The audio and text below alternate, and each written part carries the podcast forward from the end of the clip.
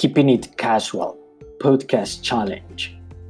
We know that zooming prematurely and introducing your idea too early create biases and can get you stuck on a local maximum.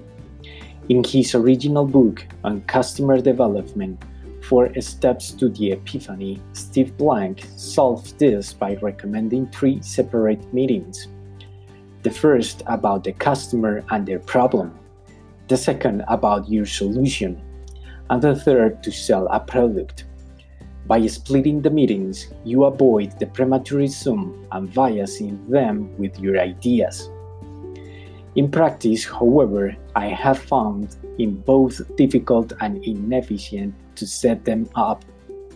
The time cost of a one hour meeting is more like four hours once you factor in the calendar dance, commuting, and reviewing.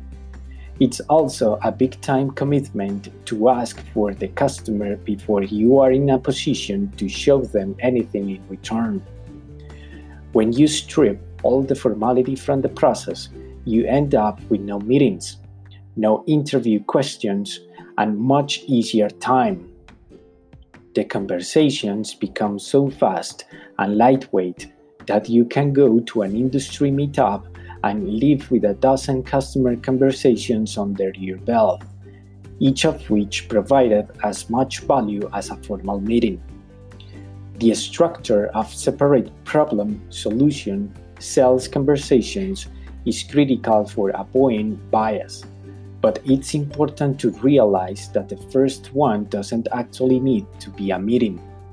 Rule of thumb Learning about a customer and their problems works better as a quick and casual chat than a long, formal meeting.